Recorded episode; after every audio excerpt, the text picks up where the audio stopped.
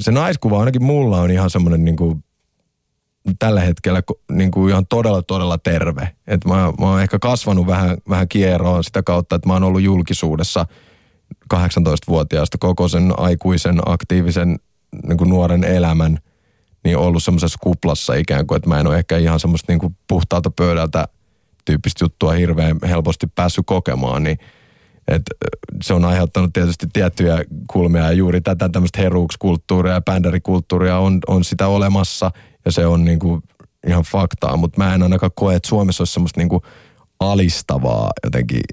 niinku se, mistä räppiä Jenkeissä syytetään ja mistä siellä puhutaan, niin ne aiheet tuntuu jopa tosi tökeröiltä suomeksi. Just semmoiset niin puhua sitten naisista jotenkin alentavasti.